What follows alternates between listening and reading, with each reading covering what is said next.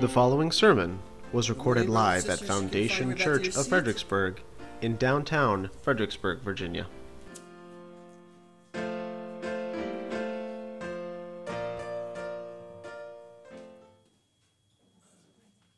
We'll be in Psalm 107 today.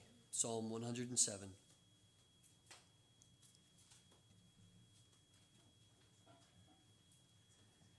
I hope that your summer reading in the Psalms is going well. If you haven't picked up a, a, a reading plan for the summer, you can still do that and just jump in. Uh, plenty of, of schedules are there out on the um, on the music stand outside that you can grab. Um, it's really rewarding to read the Psalms. The Psalms are the hymn book of Israel. It's the it's the songs that God has given us. It's His own words which we can sing back to Him. So I encourage you, if you're, if you're not already regularly in the Psalms, even daily, that you would begin that habit and that practice now of reading the Psalms, and you'll, you'll soon find that it's a rich reward for your soul as you, as you study. And you begin to pick up the language and the, uh, the desires the psalmist communicates, and it's valuable to the Christian life to give flesh and words to a lot of the emotions that we, that we feel and it gives those emotions a, a, tinge or an instinct of godliness. It helps us respond to our life the way the psalmist is, both in our despairs and in our, our, our circumstances, our celebrations. The Psalms teach us how we can approach God uh, in reverence and in worship. So, so I encourage you, strongly encourage you to, to begin, if you don't already, to read the Psalms regularly uh, as part of your, your daily scripture reading. Let's turn to Psalm 107 now together and read it. And then I want to invite you afterwards. I'll say, This is the word of the Lord, and you can respond, Thanks be to God. For this is God's word that He gives to us. Psalm 107. I'll give thanks to the Lord, for He is good, for His steadfast love endures forever. Let the redeemed of the, wor- of the Lord say so, whom he has redeemed from trouble and gathered in from the lands, from the east and from the west, from the north and the south.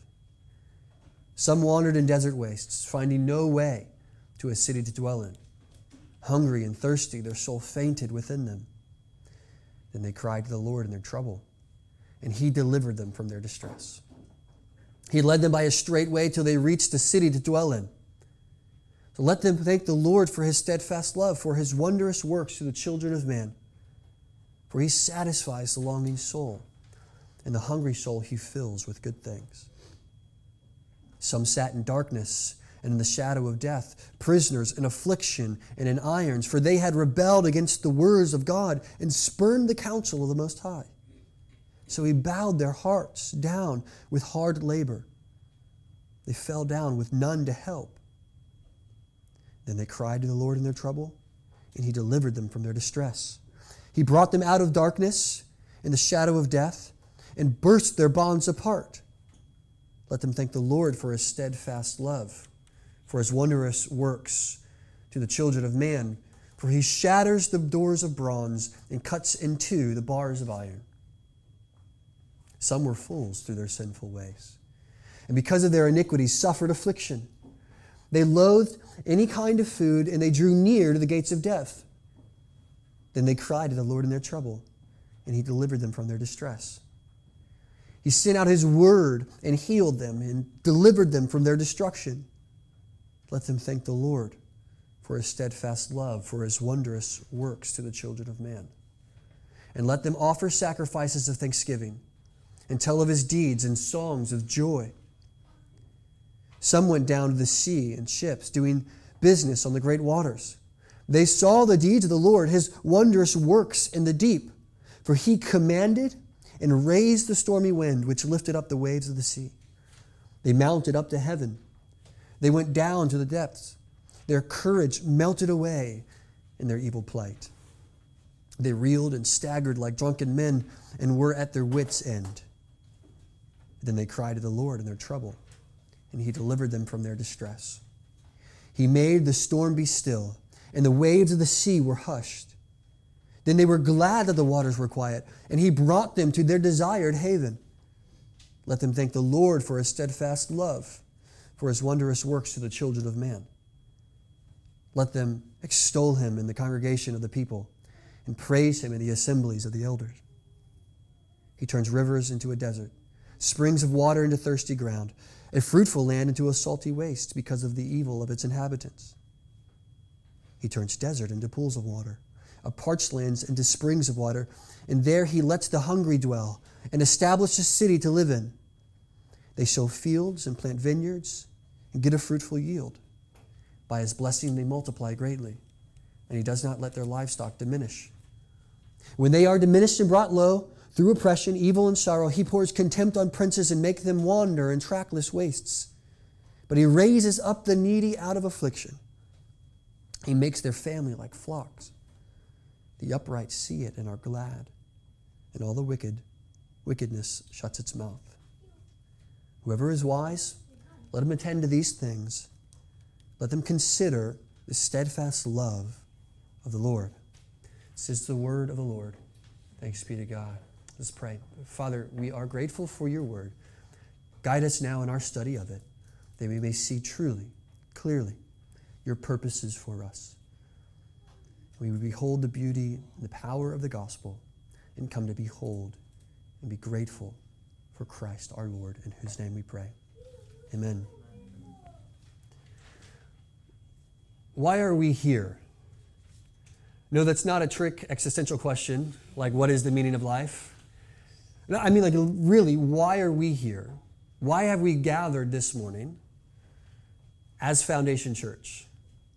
What's the, what's the purpose, week in and week out, of our meeting together like this? Well, the wise among you may seem, well, to worship God. And amen. You'd be right. It is to worship God. We gather each day on the Lord's Day to worship God. But the astute of you may recall that Christians can worship God in spirit and truth. They need not gather in any particular place with any particular person to worship God. So, certainly, that can't be the only reason we've gathered here. Well, again, some might be astute in a study of Ephesians 3 and a good student of yours truly and say, yes, Ephesians 3 tells us that the church gathers to display the glory of God. And so we're here not simply to worship God, but to display the glory of God to the heavenly places. And again, I would say amen. We are here to reflect God's glory to those who watch, both in our community and the hosts of heaven, both those there and the fallen angels. We display the story of redemption in the gospel in our lives as we praise God and worship Him. And so, yes, we are here to worship God, and we are here to glorify God through displaying His glory and manifold wisdom to the heavenly places. Amen and amen. The psalm here, however, gives us yet a further and clearer reason for why we gather specifically as a body and why we do what we do when we gather.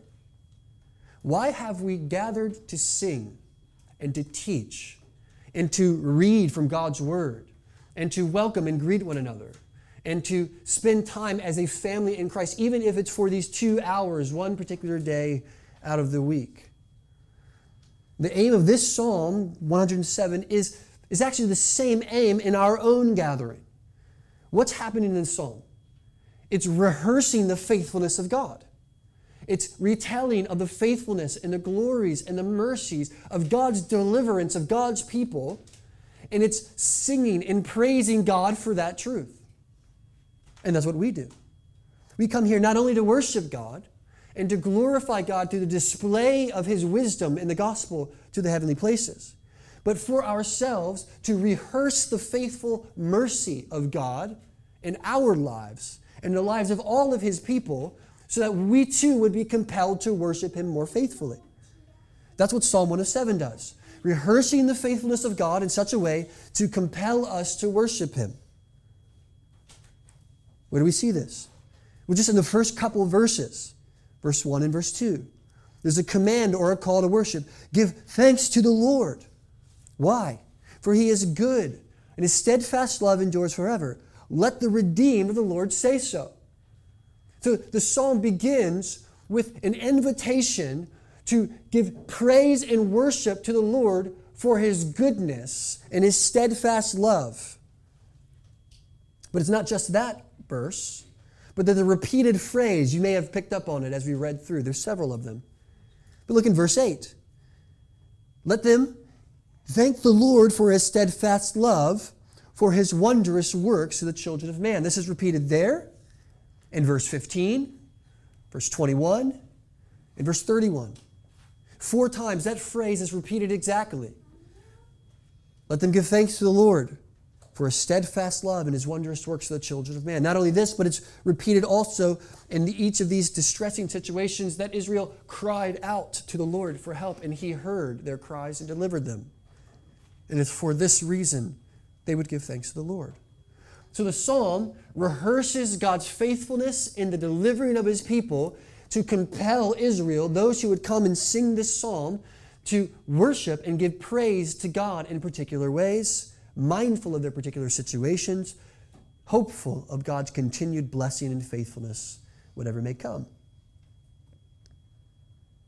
Not only this, but in Psalm, in verse 43, he ends, Whoever is wise, let him attend to these things, to consider, to meditate, or to dwell on these things. What things? The faithfulness of God, His wondrous works to the children of man, His redemption and deliverance of God's people over and over and over again. Whoever is wise, he says, let him attend to these things. Let him consider the steadfast love of the Lord. So, what do we do on Sunday mornings? Well, yes, we sing and we we hear from God's word, we celebrate the Lord's Supper. Our task, however, each Sunday when we gather, is not simply to worship God. That's the big idea. Our task is to, like the wise man at the end of Psalm 107, is to attend to the faithful mercy and deliverance of God. It's to consider the redemption of God in our lives and give praise and thanks to God in worship. Does that make sense? What we do is not simply worship, but it's remembering. It's rehearsing God's faithfulness. We rehearse God's faithfulness in lots of ways when we welcome one another. How have you been? How has your week been? It's been good. It's been difficult. How has God been faithful? How are you struggling to believe in God's faithfulness? That's in the first 10 minutes. We consider, rehearse, and meditate on the faithfulness of God in our songs as we sing, drawing our attention to the mercy of God in Christ. We've prayed a prayer of confession and heard an assurance of pardon. God's faithfulness, considered and rehearsed. We hear from God's word. We see stories of God's work at work in the world. We participate in the Lord's Supper each Sunday. Another way we rehearse God's goodness and gladness to us in Christ. We pray together the Lord's Prayer. We receive a benediction and are dismissed. All of these are signs that point us week in and week out to the faithfulness of God. This is a rehearsal of God's mercy. We do this every week because we are so prone to forget. What does the hymn say? Prone to wander, Lord, I feel it. Prone to leave the God I love. Week in and week out, we come like Psalm 107 to remember the faithful works of God, to give thanks for his wondrous works among the children of man, so that we would not forget what he has done for us. Psalm 107 is a declaration of the goodness of God. Look again in verse 1. Give thanks to the Lord, for he is good, and his steadfast love endures forever. This is a declaration of the goodness of God. Not only in verse 1, but again in verse 43, the last verse tells us that God is good. We must consider the steadfast love of the Lord. It is a declaration of God's love and goodness. And it tells us, therefore, that we would be wise to consider those things. Wisdom, friends, is hard to find. Very few of us often possess it. Foolishness is the way of the world, which denies Christ, it dismisses the work of God as, as foolishness, as folly. But the wisdom of God is power in Christ. We should consider such things. And when we do, like in Psalm 107, the glory rightly ascribe to God, it begins to work on us and work in us. And the effect of this is a lifting up of our souls out of the mire of our despondencies. Out of the difficulty of our situations, our countenance is raised. We remember, oh, God is good. Are you struggling to believe that this morning? Is there a situation you find yourself in where you're tempted to say, when it comes to this, God is not good? I'm, I'm in pain. I'm struggling in a relationship. I have a hard time at work. My children are disrespectful. I can't seem to get that thing I want. When it rains, it pours. And I'm tempted to believe God, He's not good. He's mostly good, but He's, he's not all the way good. Friends, you have to remember that God is good. And when we set before our eyes, through God's Word, and when we gather on Sunday, we set before our eyes the goodness of God. We look no longer down at the badness of our lives, but our countenance is lifted to see and behold the goodness of our God. And that's where wisdom is found. That's what verse 43 says. You would be wise to consider these things. Let him who is wise dwell and meditate and consider the goodness of God, His faithfulness and mercy to you and to His people for all time, always. Wisdom is found in calling out to the Lord in whatever particular distress you may find yourself in, not looking in your own circumstances, Proverbs 3, leaning not on your own understanding, but on Him who is wise. Con- contemplating the Lord's provision and deliverance it makes us wise. And wise not so that knowledge may puff up, but wise to endure the trials and the circumstances that press us on every side. And this wisdom promises us true joy, true satisfaction. It leads us to worship God. And so we come Sunday after Sunday to God's Word to set before us God's goodness that we may recall and remember He is faithful beyond words.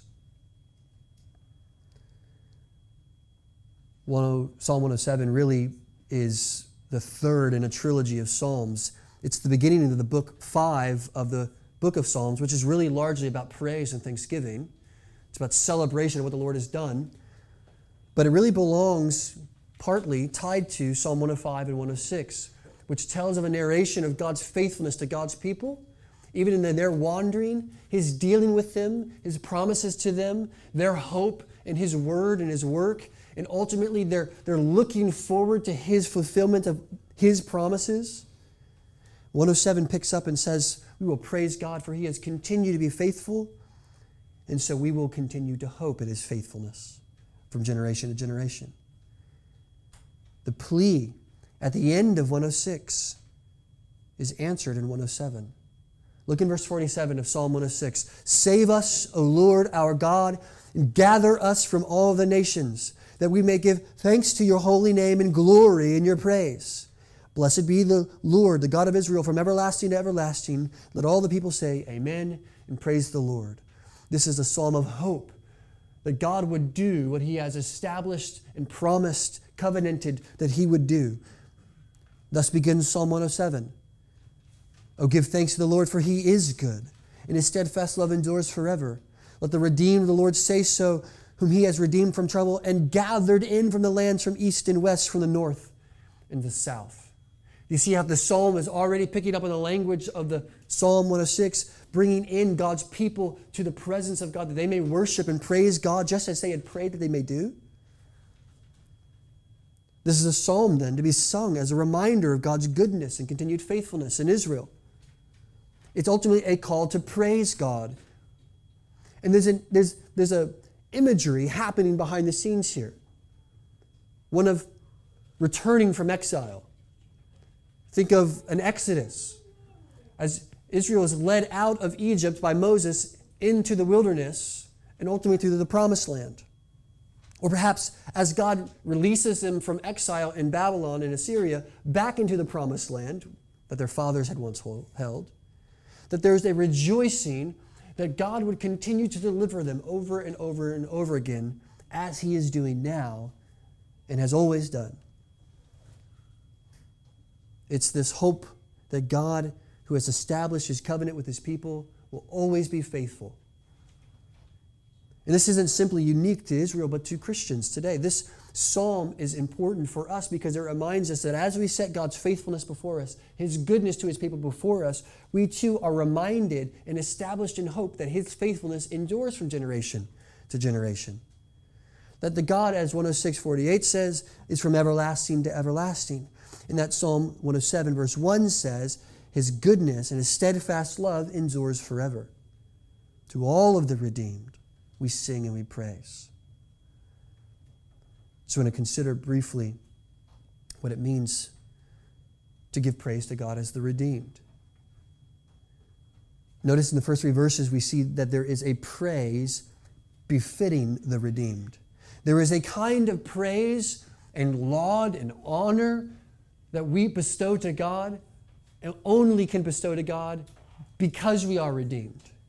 There is no other praise like the praise of the redeemed. Let the redeemed of the Lord say so, that he is good, and his steadfast love endures forever. Those whom he has redeemed from trouble and gathered in from the lands, let them sing and praise and say with gratefulness in their hearts that the Lord is good, and his steadfast love endures forever. It's those who are redeemed from exile that are called to praise God and offer unique praises and songs and thankfulness to God because of how they have saved them individually and corporately as a people. To whom do we give praise? To our Redeemer. We give praise to our Redeemer. He has redeemed us from trouble or distress, it says in verse 2. Particularly, we praise the Redeemer for his goodness. Give thanks to the Lord, for he is good. Consider the goodness of God for just a moment. What does it mean that God is good?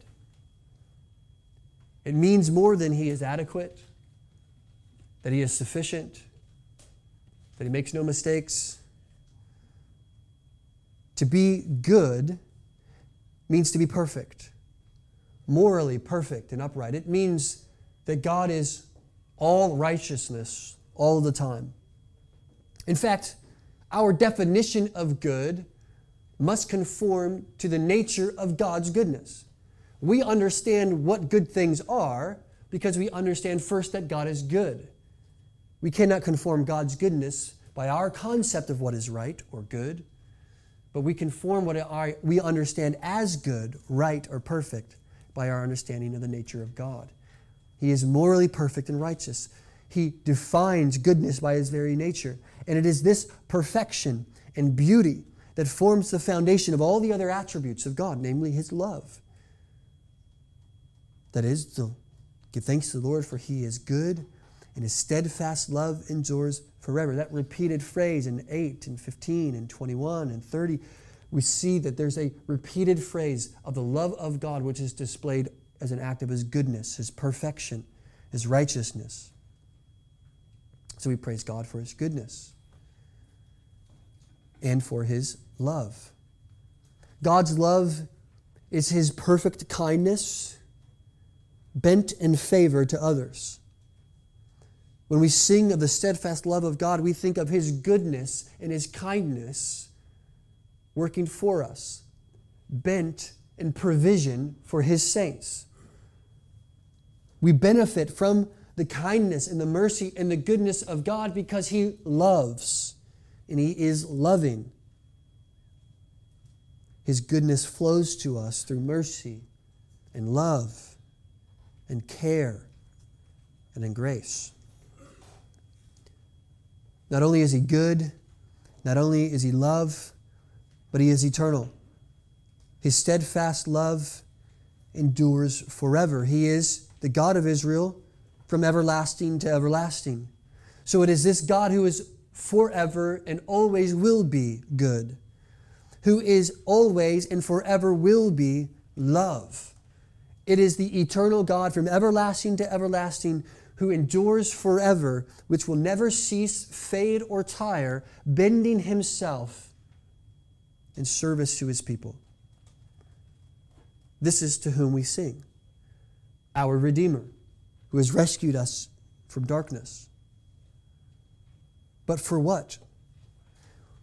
Well, we sing to our Redeemer for our redemption. We give thanks for our Redeemer redeeming us. Let the redeemed of the Lord say so, whom he has redeemed from trouble. Notice that we've been taken out. We've been taken out. We've been removed from our trouble and our distresses. This is what the psalmist in, intends to remind his readers of. We sing of the Lord taking us out of our distresses and troubles. He removes us from calamity and destruction. He sees our circumstances, hears our cries, and brings us out of distress. And so we are called to praise God from deliverance. But not only are we taken out, but we see then that we are gathered in, in verse 3. Gathered in from the lands, from the east and from the west and from the north and from the south. From every direction, we are gathered. Not only are we taken out of our distress, but we are placed and gathered into a safe harbor of refuge in God. This is a double blessing.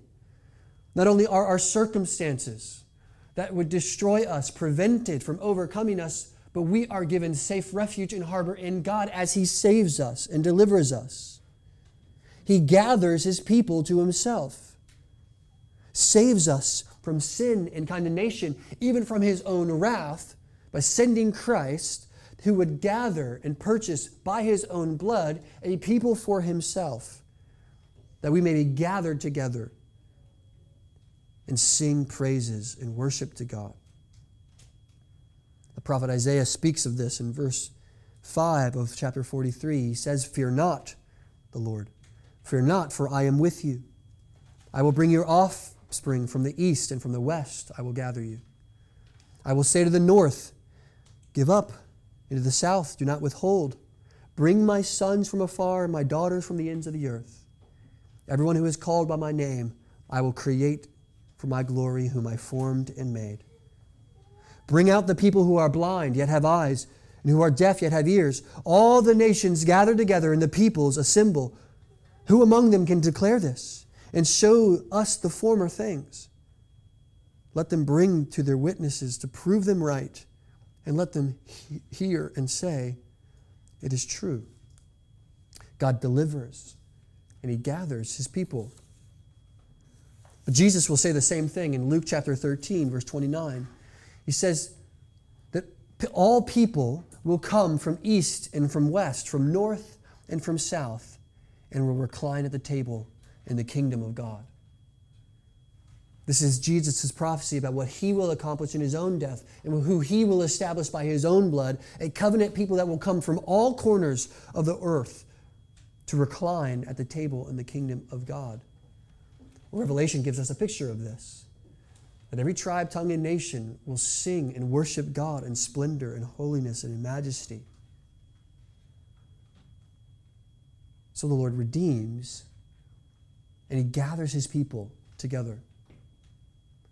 Or Spurgeon would, would say, gathering follows upon redeeming. Once we have been redeemed, he calls us to worship God together in assemblies. We give thanks to God together for how he has saved each one of us and all of us together. It is good to gather. You see now how the purpose of this psalm and the purpose of our Sunday mornings is to gather together, to sing the songs of the redeemed, to put before our eyes and our hearts what God has done week in and week out, year in and year out, generation from generation, and all past saints, that He has redeemed His people and gathered His people, sustained His people, and He has kept his promises to his people, and we sing songs that remind us of that. We sing psalms that teach us the goodness of God. We, re- we remember that together as we give praise to God for the work that he has done in Christ for us. We gather because we've been redeemed, under obligation, compelled to worship the Lord for all of his goodness and his steadfast love. So, in the remainder here of the text, I want to show four acts of God's redemption in the life of his people. Four acts of God's redemption in the life of his people. First, we must learn and remember that we have been redeemed from our desolation. We've been redeemed from our desolation. It says in verse 4 that some wandered in desert wastes. Your translation may say, in the wilderness finding no way to a city to dwell in. Hungry and thirsty, their soul fainted within them.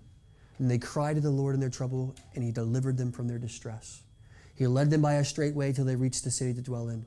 Let them thank the Lord for His steadfast love and His wondrous works to the children of man, for He satisfies the longing soul, and the hungry soul He fills with good things. We are to praise God because He has redeemed us for, from our desolation. We were lost, it says in verse 4, wandering in the desert, but God leads us to a safe place by what he says is a straight way in verse 7. There is a clear path. He lines for us. I think of Bunyan's Pilgrim's Progress, where the evangelist teaches to Christian about the road he must travel on to get to the celestial city, warning him that the roads that are wide will lead to destruction. And he must stick to this to the path that is straight. Jesus' reminds us, words reminds us of this. That the road that leads to destruction is easy and is wide, but the road that leads to life is narrow. God leads us on this straight way. He guides us, He sets us on the path to heaven. Isaiah 53, verse 6 tells us that all we like sheep have gone astray. And we have turned each one of us to our own way. So we have stepped off the path of righteousness, of obedience and faithfulness to God. But it is God who intervenes in our lives, who rescues us in our trouble, and sets our feet back on the path of righteousness toward the celestial city. We were lost, but God leads us. Our souls were agitated, longing, despairing. There in verse 5, hungry and thirsty, our souls fainted within us. But in verse 9, we see that the Lord satisfies the longings of our desires with His goodness. The hungry soul He fills with good things. That is, with Himself, most ultimately. Friends, one encouragement and one warning from this act of redemption. First, be encouraged that we are not abandoned by God, even in our wanderings, even as we step off the path. God comes to the rescue of his people. Jesus says he would leave the 99 to retrieve the one. He loves and therefore will not abandon his people, even as we wander and step off the path of righteousness. His word will guide us back on the path towards heaven. This is why coming together on Sundays to remind us of this faithfulness is so important, lest you be tempted to take one step after another onto the path of destruction. But there is a warning here as well, friends, that sin is costly, and that the road to hell, they say, is paved with good intentions. We do not wake up one morning desiring to walk on the road of destruction. And we find ourselves on such a path by degrees, step after step. Sin, ultimately, friends, is costly. You know this. It will set us out on a journey that promises reward, promises blessing, promises happiness, promises joy, but ultimately it will leave us lost in the wilderness. It will not reward us or satisfy us. It will only make our longing in our souls more deeply felt and more intently needed. And we wake up one day and we find ourselves alone in a wilderness, wondering if God has forgotten or abandoned us. But we've been redeemed from such desolation, and the Lord will continue to guide us by His word onto the path of righteousness. This is why we praise God. For all of us, it says there in Isaiah, we're like sheep who have wandered and have gone astray. But the very next clause in that passage says, The Lord has laid on him, his servant, the iniquity of us all. That as Christ would come, that he may provide the way that we might return onto the path that leads us to heaven.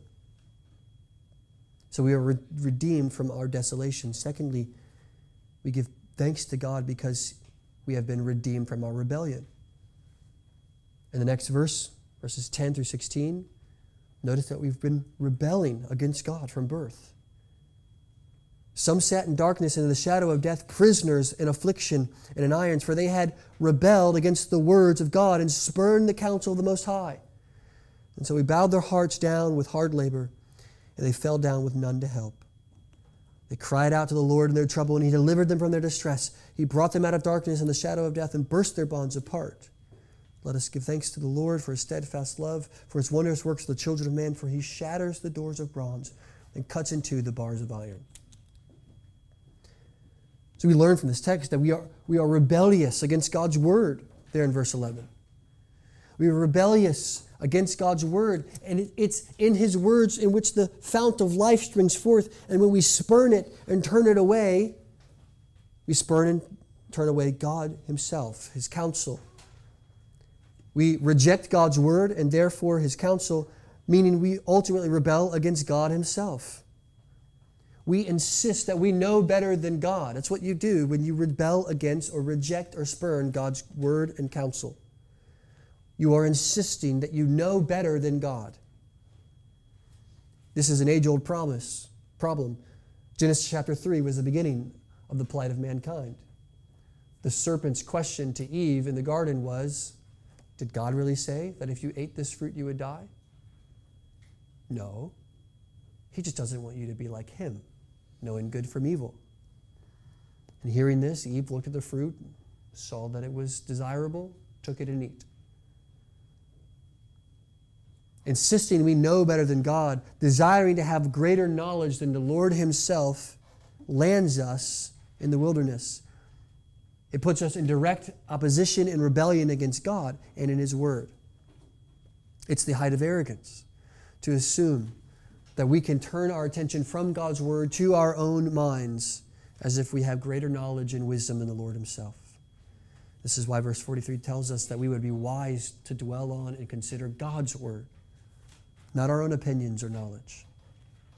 Let all that we know, say, and do be founded on that truth. God's liberation comes in the form of His servant. We are in bondage, in sin, and in darkness because of our rejection against God. It has clasped us into prison, and God liberates his people in the form of his servant. Isaiah, again in chapter 61, says this The Spirit of the Lord God is upon me. This is the Spirit of the Lord, the servant of the Lord speaking. The Spirit of the Lord God is upon me because the Lord has anointed me to bring good news to the poor, has sent me to bind up the brokenhearted, to proclaim liberty to the captives, and the opening of the prison to those who are bound. If there is one analogy to describe our heart's condition, our soul's condition in sin, it is as captive prisoners of sin. And it is the servant of the Lord who comes to free those captives. How does he do this? The servant of the Lord himself suffers. We're told that he becomes sin who knew no sin, that we might become the righteousness of God. So God liberates the captives who are imprisoned by sin by sending his own servant, Jesus, to take on the penalty of sin that we might be freed from such captivity. Again, an encouragement and a warning, brothers and sisters. First, be encouraged that your bonds then to sin can be broken. If you find yourself caught in the mire, in the thicket of sin, know that you can be liberated from such oppression. If you are bound by sin, know that the gospel can free you from such captivity. All you need is to trust in the goodness and the steadfast love of God displayed through the work and the person of Christ. Know that the servant of the Lord, Christ, has come and taken on the pains and penalty of sin so that your own bonds could be broken. Not only are you freed from the penalty of sin, but you're also liberated from the power of sin. You are able to walk in freedom and righteousness, now having the ability by the Spirit to say no to sin and yes to the Lord, which we could not have done before. But there is a warning. We must not only remind ourselves that our bonds can and will be broken by the Lord, but that sin is slavery. It promises freedom, but it always will end in captivity. It does not allow us to go on free. It's been said that sin always takes us further than we're willing to go and costs us more than we're willing to pay. It is a form of bondage that only the gospel of Christ can free us from. So we give praise to God and thanks to God because He has redeemed us from our desolation as we wandered in the wilderness. He has redeemed us from a rebellion as we rejected God's truth and God Himself, insisting that we know better, bonding ourselves to sin. And we give praise to God because, third, He has redeemed us from our affliction. He has redeemed us from our affliction. Verse 17 Some were fools through their sinful ways, and because their iniquities suffered affliction, they loathed any kind of food and they drew near to the gates of death. Our sins, remember, pose a mortal danger to our souls. All our sufferings and afflictions flow from such sin. Our natures are corrupted. Humanity is flawed. The creation is groaning under the weight and burden of the fall. we become disillusioned with God because of sin. We're unwilling and unable to lift our eyes and worship to Him. It's as if we have a sickness that is afflicting us, that causes us to despise any kind of food. Have you ever been so sick that you lose your appetite? You're not interested in eating? You can barely get down a sip of ginger ale? This is the kind of near to death our souls are, beset with the sickness of sin. But again, God delivers us. How does He do this? Look in verse 20. His word is sent to heal us. He sent out His word and delivered them from their destruction. Let them thank the Lord for His steadfast love. His wondrous works are on the children of men.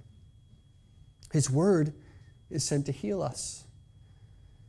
Not only this, verse 21 and 22, His word then will lead us back to worship. Let them thank the Lord for His steadfast love, His wondrous works of the children of man. Let them offer sacrifices of thanksgiving and tell of His deeds and songs of joy. Not only are we broken of our chains of sin, but we are led back to the Lord to worship in spirit and in truth. His word is sent to lead us back to worship. You know, from Psalm 119, 105 says, Your word is a lamp to my feet and a light to my path. Or Isaiah would say that the word of God does not return back to him void, but accomplishes all that it has set out to do we know that God's word leads us. It heals our affliction. It binds up our wounds and it draws us back to the Lord in worship and in truth. Christ is God's word who heals our iniquities. It is Christ as the word of the Lord that leads us to the Father. The truth is that the word, this word, Christ was sent into the world to heal us and He leads us back and restores to us worship to God. Christ is this word. Again in Isaiah 53, verse 4 through 6 Surely this servant has borne our griefs and carried our sorrows, yet we esteemed him stricken, smitten by God, and afflicted. He was pierced for our transgressions, he was crushed for our iniquities, and upon him was the chastisement that brought us peace. And with his wounds we are healed. Again, we have mentioned before, all we like sheep have gone astray and have turned everyone to his own way, and the Lord has laid on him the iniquity of us all. So, how does the word then lead us back to the Father to worship? The word becomes flesh, John says. The word himself takes on the transgressions of his people. He is wounded that we might be healed. He becomes afflicted that we might be drawn back to health, nourished by the word and the food of God. Again, one encouragement and one warning. Be encouraged, brothers and sisters, that God has provided a balm for our afflictions, our sickness, and our corruption of sin in our hearts and bodies. God has provided a balm for our afflictions, not only in Christ, but also in His Word and in His Spirit, which He has sent to us. We have such a remedy for our sin and our affliction. We can be healed by the wounds of Christ, and we can be tasting and knowing and trusting and fed by the Word of God that can lead us to salvation. And we can be led and guided by the Spirit that He has sent for us. This is great encouragement to God's people who find themselves over and over again, not only bound by such sin, but brought low by the sickness sin has brought on their lives. This is the warning, brothers and sisters, that sin is a cancer. It is like a sickness which we must be very careful and intentional to root out. Sin, like cancer, spreads folly and hatred of God in the heart. Make no mistake, friends, sin will kill you if left untreated. This is a terminal illness we all enter the world bearing. Christ alone is our great physician. He has saved us and healed us by his own wounds. He has taken on the cancer to himself that we may be free from such sin. So we praise God, for he has delivered us from our desolation, our rebellion. Fourthly, he has redeemed us from our destruction. In verse 23, some went down to the sea in ships doing business with great waters. They saw the deeds of the Lord, his wondrous works in the deeps. And he commanded and raised the stormy wind which lifted up the waves of the sea. They mounted up to heaven, they went down to depth, and their courage melted away in their evil plight. They reeled and staggered like drunken men, were at their wits' end, and they cried to the Lord in their trouble, and he delivered them from their distress. Again, we see this picture of destruction, of near death, the treacherous storms of sin, and the trials of life are threatening, sure, final destruction. And in such a storm that we find ourselves in life, death will seem certain. We do not find a way out of this storm as we scour the horizon and try to peek over the waves which consume us. But, friends, the storm is only acting according to the Lord's design. He is the one who brought up these waves, and He is the one who makes them to be still. Verse 29 He made the storm be still, and the waves of the sea were hushed and they were glad that the waters were quiet. And he brought them to their desired haven. He commands, and it obeys. All the winds and waves of life are at the command and will of the Father. We see then in the lives of these sailors and in those who are redeemed, we give praise because fear gives way to gladness. They were glad that the waters were quiet and that He brought them to their desired haven. In stilling our fears, He brings us to our place of gladness and safety. Again, receive an encouragement that all of life's calamities are in the Lord's hands. He alone can calm our troubled souls, He alone can make us glad. We may not have the full picture of God's purposes in our struggles or how sin ultimately will work for good under God's sovereign purposes, but we know that God indeed is good and we praise God. Take encouragement that we worship a sovereign God who is not thrown off by the sins of mankind. But be warned as well sin is very deadly, it swallows us whole. We are out in a tempestuous sea in a life raft with no oar. It is certain death. Sin will swallow souls whole. It will capsize and consume any vessel that you aim to row under your own strength. No, it is only the ark of God that will provide salvation for the Noahs of God's people. Christ is such an ark. Remind yourself, friends, that God has provided an ark of safety from you from the floods and the storm. He is redeeming you from your destruction. As sin comes to take you under, God provides a way. In the story of Noah's ark, Noah is to preach to the generations in front of him. The door is open to all who would come by faith and enter into the ark.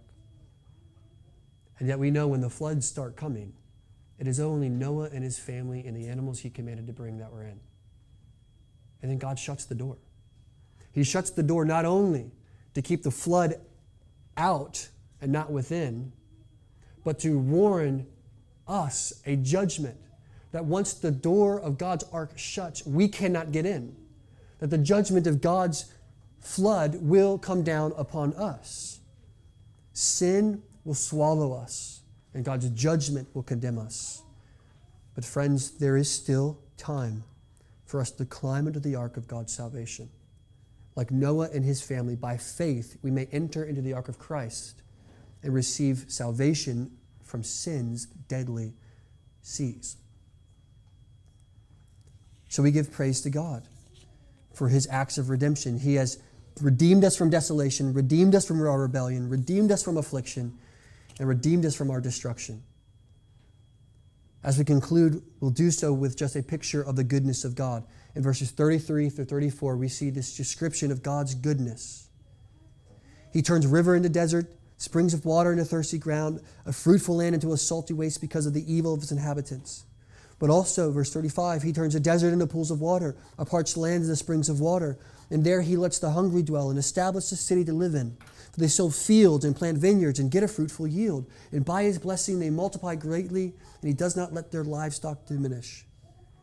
He cares for and loves those who come to him by faith. This is a description of the Lord's goodness, his praiseworthy goodness, which lies in his sovereign and gracious work in redeeming and reversing the curse of sin in our lives and establishing no longer enmity but peace with us. He has made a dwelling place for his people. This is what God does. He establishes their place of dwelling. This is what those under the first circumstance were wandering from. They had no city to dwell in, but here we see that he establishes a dwelling place for them. In verse 36, he comes and lets the hungry dwell, and they establish a city to live in. That is, in Christ, we dwell in safety. And so we praise God for his goodness. It is the reversing of the curse. After Adam and Eve sinned and transgressed against the Lord, he cursed the ground that Adam would work. He cursed Adam and Eve in their childbearing. He cursed the serpent and all of creation now groans under the curse of sin. All of the world is laboring like a woman in birth pains, that the Lord would redeem this. And the promise here is that God can and God will.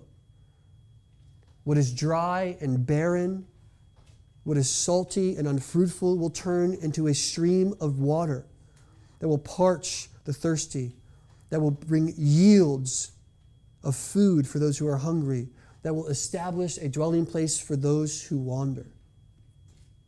This is God's goodness at work. He has established such work in the person of Christ.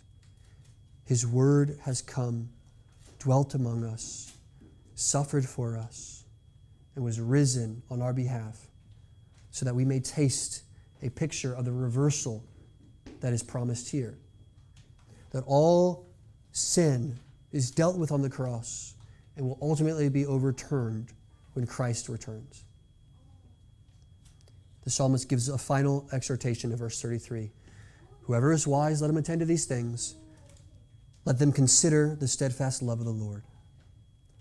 This is our goal. This is our aim. Not only each Sunday, but specifically here from Psalm 107, to contemplate the Lord's provision and deliverance that would make us wise Make us wise to God's goodness and faithfulness so that we will endure our own trials, that we would turn to Him who has redeemed us from sin and destruction and affliction, and continue to trust in Him as He redeems us and delivers us from whatever trial we may face. As we wait for the promises to unfold and be fulfilled, we trust, we meditate, we consider the goodness of God. We attend to these things. That's the exhortation. How do we do this? Four quick things. It's no secret ingredient.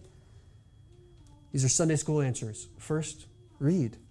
Take up God's word and read. It is His word which leads us like a lamp in a dark place to the light of the path of righteousness.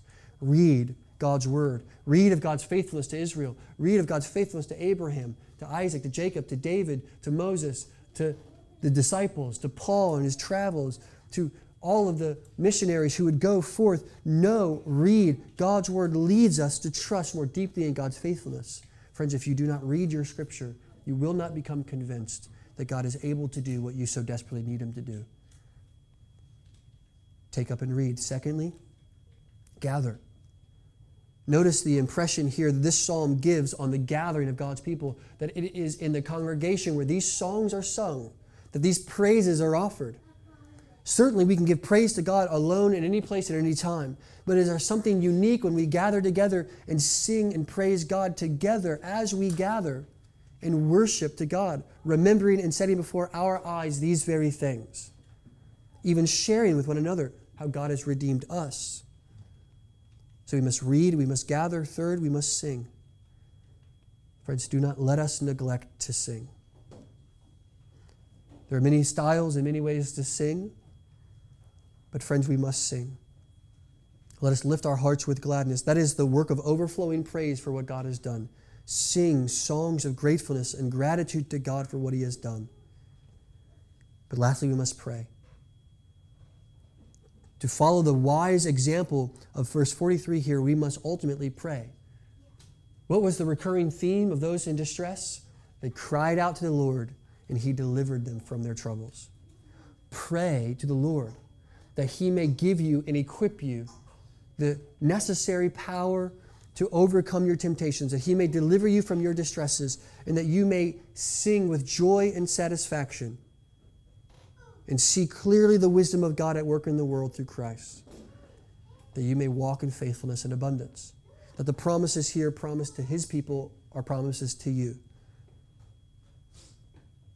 Let us attend to such things.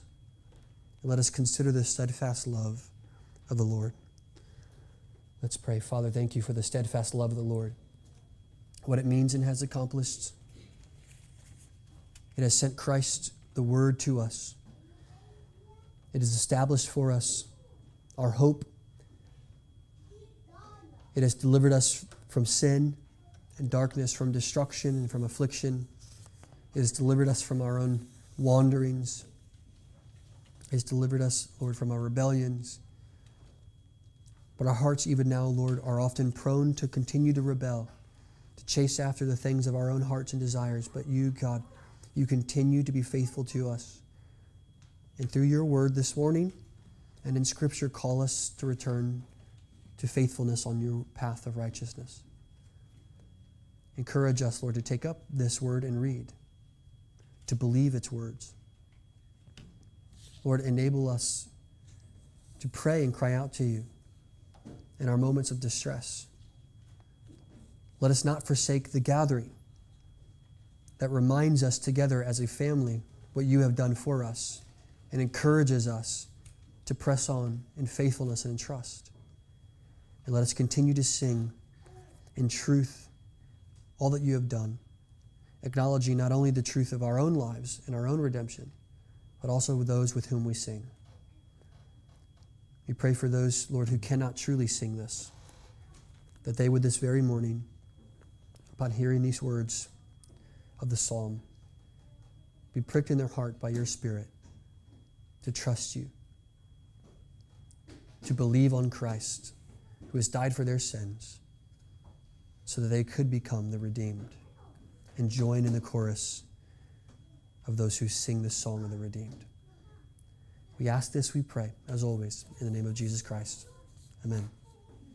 All sermons are released sing, under a together, Creative Commons, we'll- we'll non commercial, no derivative 3.0 license.